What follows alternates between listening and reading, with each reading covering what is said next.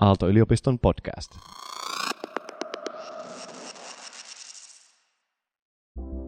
Et joskus elämässä on tilanteita, joissa voimavarat riittää ainoastaan joko siihen käsillä olevaan elämäntilanteeseen tai sitten opiskelun kautta työhön.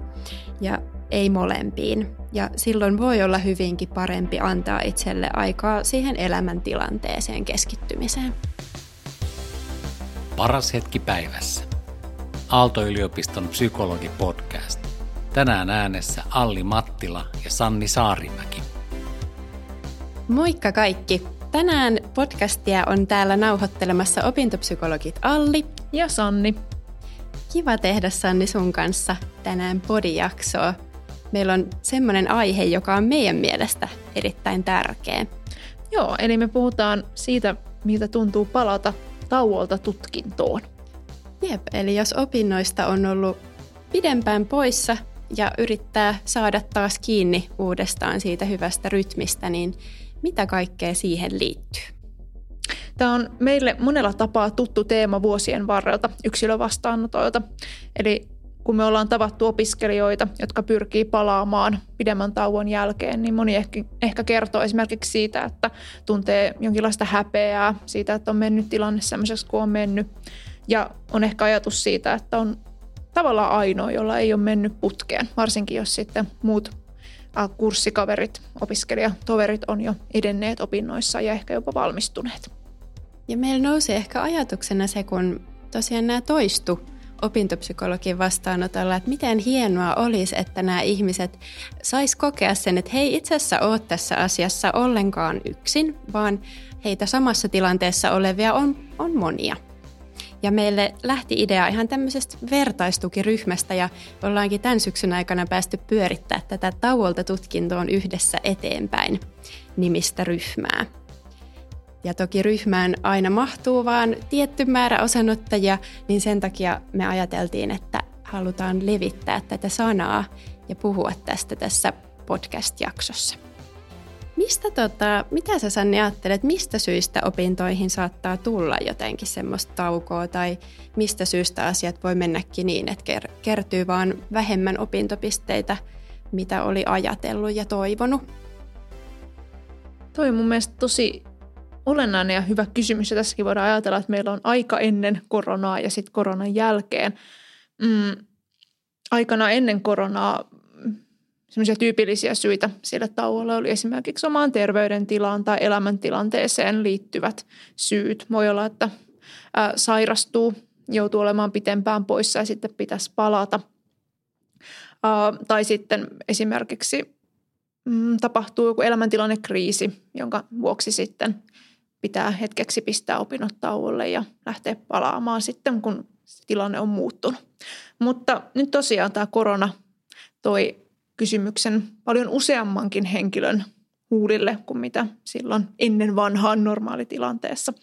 Eli nyt on voinut tulla taukoa sitten niillekin opiskelijoille, joille ehkä semmoisessa niin sanotussa normaalitilanteessa näin ei olisikaan käynyt. Ja mistä me tänään puhutaan erityisesti, niin on juuri semmoinen niin pitkittynyt tauko. Eli onhan toki elämässä paljon tilanteita, joissa on myös suunniteltuja taukoja, kuten vaikka armeija tai äitiysloma tai tämän tyyliset. Ja tietysti suunniteltukin taukohan voi myös venähtää, eli siihenkin voi tulla joskus pidempi, pidempi väli kuin oli itse ajatellut tai vaikka kykeniskin palaamaan, niin siihen palaamiseen saattaa silti liittyä aika niin kuin samankaltaisia tunteita, näitä niin kuin hankalampia, mistä säkin kerroit.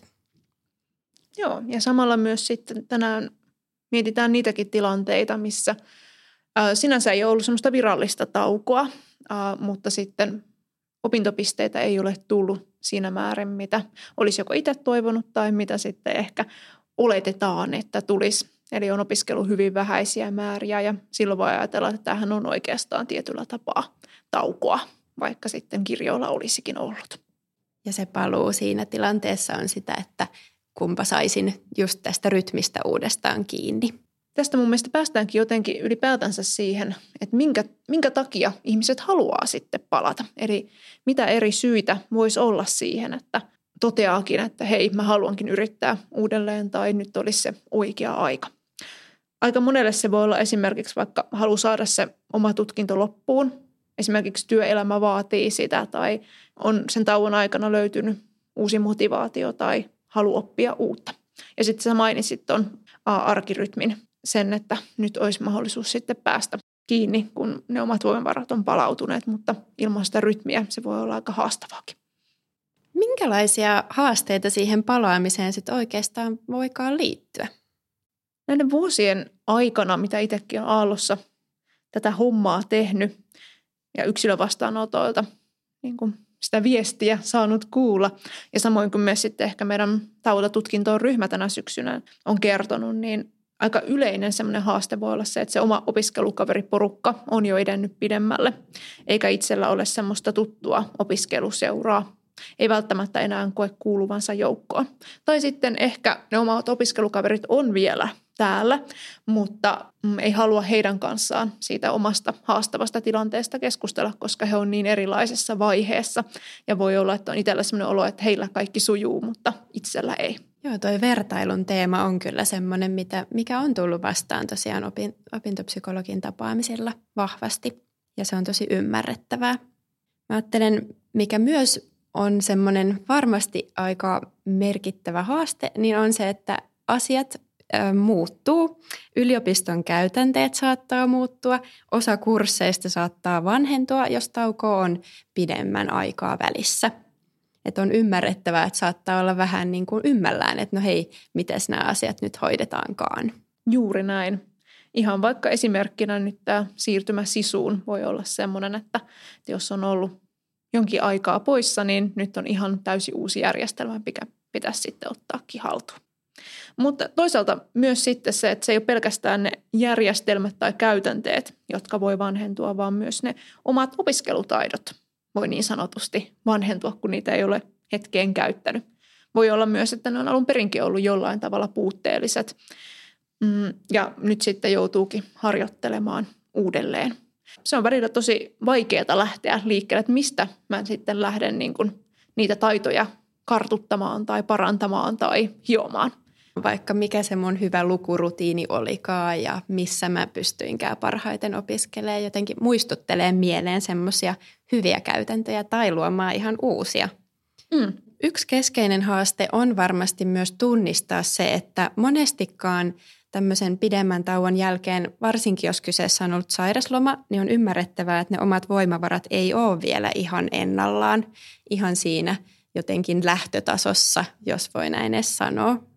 Eli se, että on saattanut tehdä ennen aika paljon enemmän tai ehkä se on voinut olla jopa osa ongelmaa, että on tietyllä tapaa tehnyt niin paljon tai yrittänyt niin paljon, että on sitten palannut loppuun ja joutunut olemaan poissa. Ja sitten jos haluaakin palata takaisin siihen samaan, niin se onkin vähän uusi tilanne. Ja tuosta päästään aika hyvin miettimään myös sitä, että mitä siinä paluussa olisi hyvä ottaa huomioon. Ja me ollaan päästy juttelemaan sun kanssa myös Nyyti ryn takaisin opintoihin hankkeen työntekijän kanssa. Heillä on mahtava hanke ollut, missä he on levittänyt tietoa tästä teemasta korkeakoulutasolla ja he puhuu paljon tämmöisestä toipumisorientaatiosta – ja mitä se ehkä oikein niin pähkinänkuoressaan tarkoittaa, niin sitä, että, että toipujankin elämä voi olla jo hyvin mielekästä. Meillä kaikilla on oikeus siihen mielekkääseen elämään ja opiskeluun jo nyt, eikä vasta silloin, kun on täysin parantunut tai päässyt yli haastavasta tilanteesta. Mutta se varmasti vaatii sitä, että, että kun sitä paluuta yrittää, niin uskaltaisi antaa itsellensä aikaa ja ottaa semmoisen maltillisen asenteen, että pitäisi olla myös sitä uskallusta hidastaa, koska me ei tosiaankaan pitkän tauon jälkeen välttämättä olla vielä ennallaan ja se ei silti kuitenkaan tarkoita sitä, että olisi jotenkin niin kuin huonompi tai, tai että ei olisi vielä oikea aika yrittää sitä paluuta. Mutta että meidän pitää ottaa sitä aikaa itsellemme. Ja takaisin opintoihin hankkeen työntekijä ihanasti se jotenkin Pukikin sanoi, että on, on hyvä niin kuin hyväksyä se toipujan identiteetti jotenkin osana sitä paluuprosessia.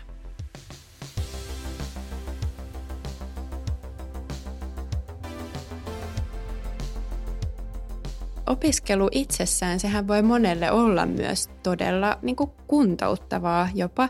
Ja se voi olla se tärkeä osa elämää, joka saa pysyä niissä arkirutiineissa kiinni ja elämässä kiinni ja jotenkin jopa niissä ihmissuhteissa kiinni. Et silloin varsinkin olisi aika hullu vaatimus, että pitäisi täysin parantua ennen kuin voi palata opiskeluun, jos juuri se opiskelu on osa sitä paranemisprosessia.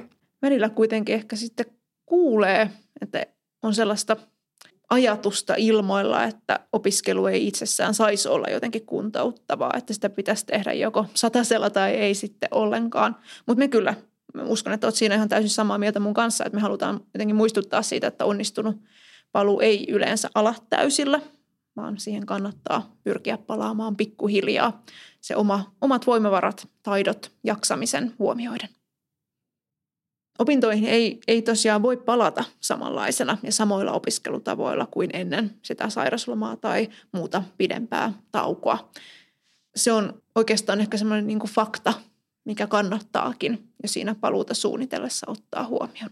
Tähän sopisi jotenkin hirveän kivasti yksi sitaatti. Me saatiin kerättyä meidän mainioilta ryhmäläisiltä viestejä, mitä he haluaisivat kertoa samassa tilanteessa oleville opiskelijoille. Ja yksi sitaatti liittyikin tähän just, että miten on hyvä antaa aikaa siihen uuteen rooliin tutustumiseen. Ja se meni näin. Yleensä tauon jälkeen on hyvä tarkastella osittain mahdollisesti muuttuneita prioriteetteja suhteessa opiskeluun ja tulevaan uraan. Omia arvoja, unelmia, inspiroivia asioita ja kursseja.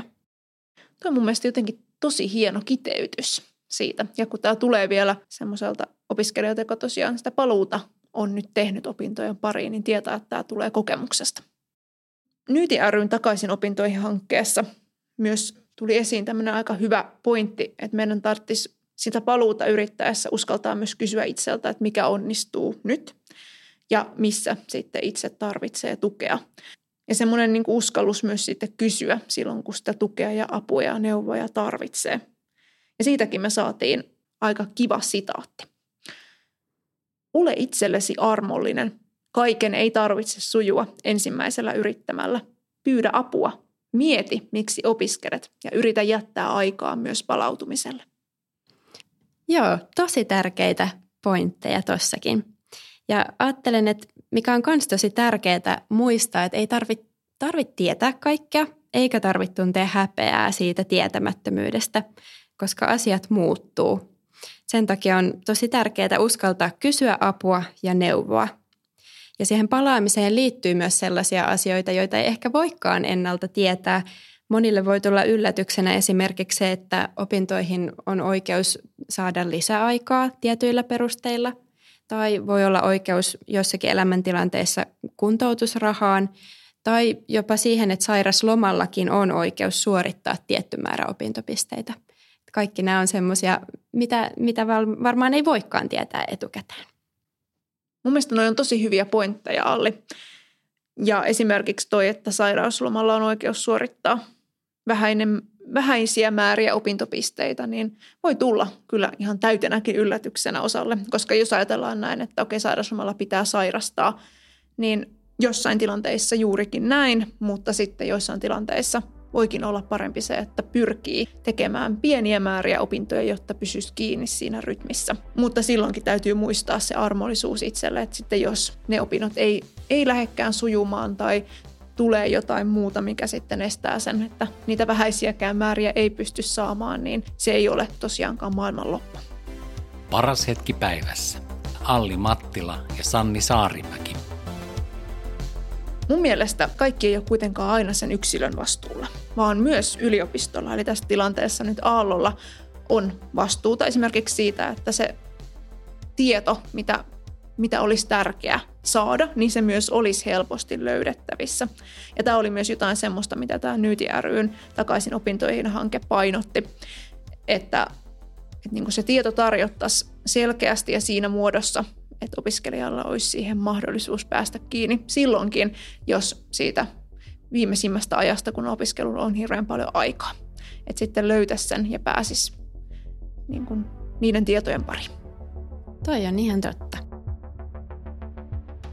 Nyt me ollaan jonkin verran mietitty jo sitä puolta, että mikä kaikki niin kuin siinä palautumisessa on sellaista, mitä pitäisi huomioida. Ja erityisesti mua ehkä kiinnostaa se, että mikä on sitä, mikä auttaa ja tukee paluun onnistumisessa. Ja mehän lähdettiin näitä teemoja silloin kartottamaan, kun me sitä meidän omaa ryhmää suunniteltiin. Ja mitäs kaikkea me silloin kerättiinkään, että mikä olisi merkityksellistä?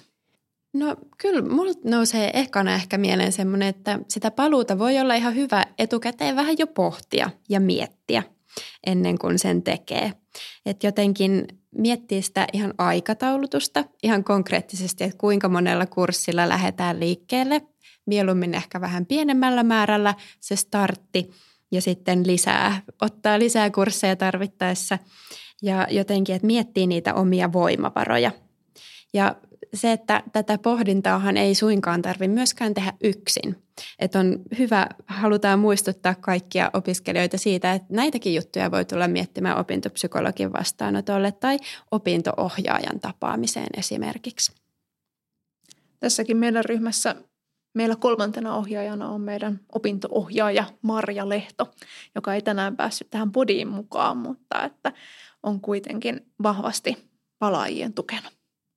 Kyllä, ja tietty koordinaattorit ja suunnittelijat kanssa miettimässä sitä kurssipalettia, niin ovat hyvä apu. Juuri näin. Paras hetki päivässä. Aika moni opiskelija puhuu siitä, että, että sitten kun on tietyllä tapaa ollut hetken aikaa ulkona siitä opiskelusta, niin vaaditaan aika paljon uskallusta altistaa itselleen, itsensä sitten uudelleen näihin opiskelutilanteisiin ja ennen kaikkea myös noihin vuorovaikutustilanteisiin. Ja tämä on nyt jotain, mikä korona-aika on varmasti tehnyt haastavaksi. Eli myös ne, joilla ei ollut aiemmin haasteita, niin voivat varmasti niin kuin samaistua tähän, että nyt se paluu onkin hiukan erilaista, kun me aletaankin mahdollisesti kohta kohtaamaan toisiamme entistä enemmän. Uh, mutta silloin, kun kyseessä on tämmöinen palaaja, niin mä suosittelisin, että pyrkisi myös löytää sitä vertaistukea. Ja tähän tarpeeseenhan me se ryhmäkin perustettiin, niin välttämättä ei ollut kauhean helppoa aiemmin löytää, että no mihin ryhmään mä sitten menisin tai mitä, mistä mä löydän niitä samankaltaisessa tilanteessa olevia. Ja ehkä sitten vielä semmoinen, niin mistä voi olla apua, niin että tunnistaa niitä omia ajatuksia ja tunteita siinä palaamisen hetkellä ja sen yhteydessä. Ja nehän voi olla myös aika hankalia – ja jotenkin, että voi tuntua haastavalta aluksi, mutta se välttämättä ei tarkoita sitä epäonnistumista. Ja me saatiin mainio kokemussitaatti opiskelijalta, joka pohti just sitä, että mitkä ne fiilikset oli ykkösperiodin alussa, kun teki paluuta, ja mitkä ne on nyt ykkösperiodin loppupuolella. Ja hän kertoi asiasta näin. Alkuun pääseminen opinnoissa oli haastavaa ja olin henkisesti ihan rikki siitä, että pärjäänkö ollenkaan, kun en osaa tai tiedä vastausta tähän kysymykseen heti. Ekat pari viikkoa käytin ihan suhteettoman paljon aikaa opiskeluun suhteessa sen vaikeustasoon. Kuvittelin myös, että muut varmaan tekee tunnissa sen, mihin käytin itse viisi tuntia. En oikein ymmärtänyt mistään mitään ja olin ihan pihalla laskareissa.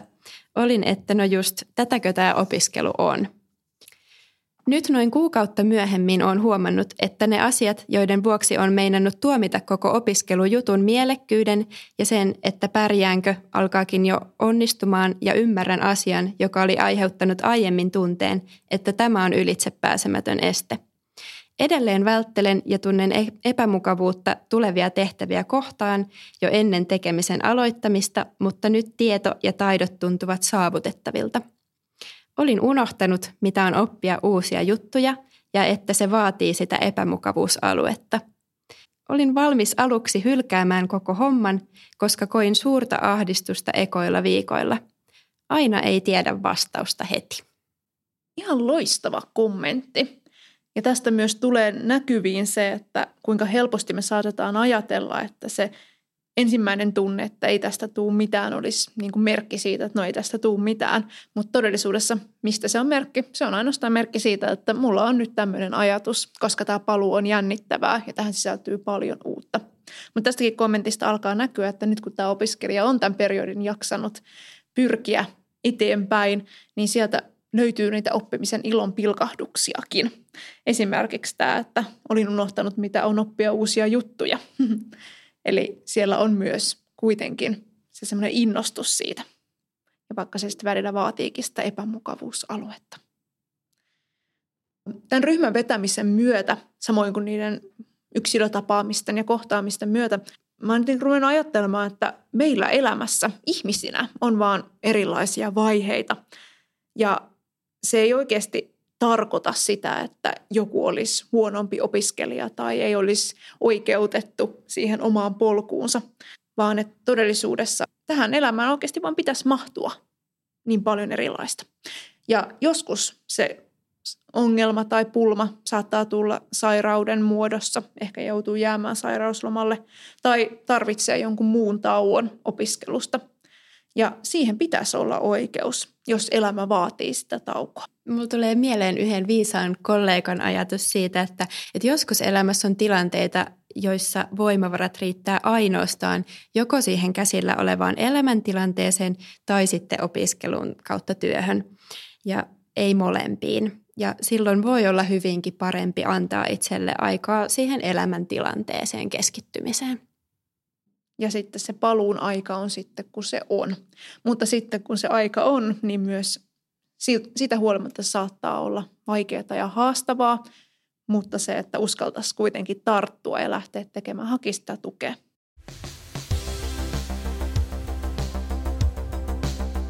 Meillä onkin tämmöinen yksi loppu kaneetti, joka me myös nostettiin sieltä meidän ryhmäläisten kirjatuksista. Ja mä haluaisin tämän keskustelun tällä erää päättääkin tähän. Eli opiskelija kirjoittaa näin. Mun kokemus on, että vaikka taukoon liittyy monilla häpeän tunteita, niin se on turhaa. Opiskelu on ensisijassa itselle, ei opettajille ja niin edespäin. Jokaisen polku on erilainen jokaisen polun voi kääntää voitoksi, kun sitä katsoo eri kanteilta. Onpa kyllä mainio sitaatti ja mielelläni kanssa jätän tämän meidän viimeiseksi viestiksi tässä podissa. Kiitos paljon kuulijoille ja kiitos Alli, kun saatiin tänään käydä tätä keskustelua. Kiitos myös sulle Sanni. Moikka! Moi!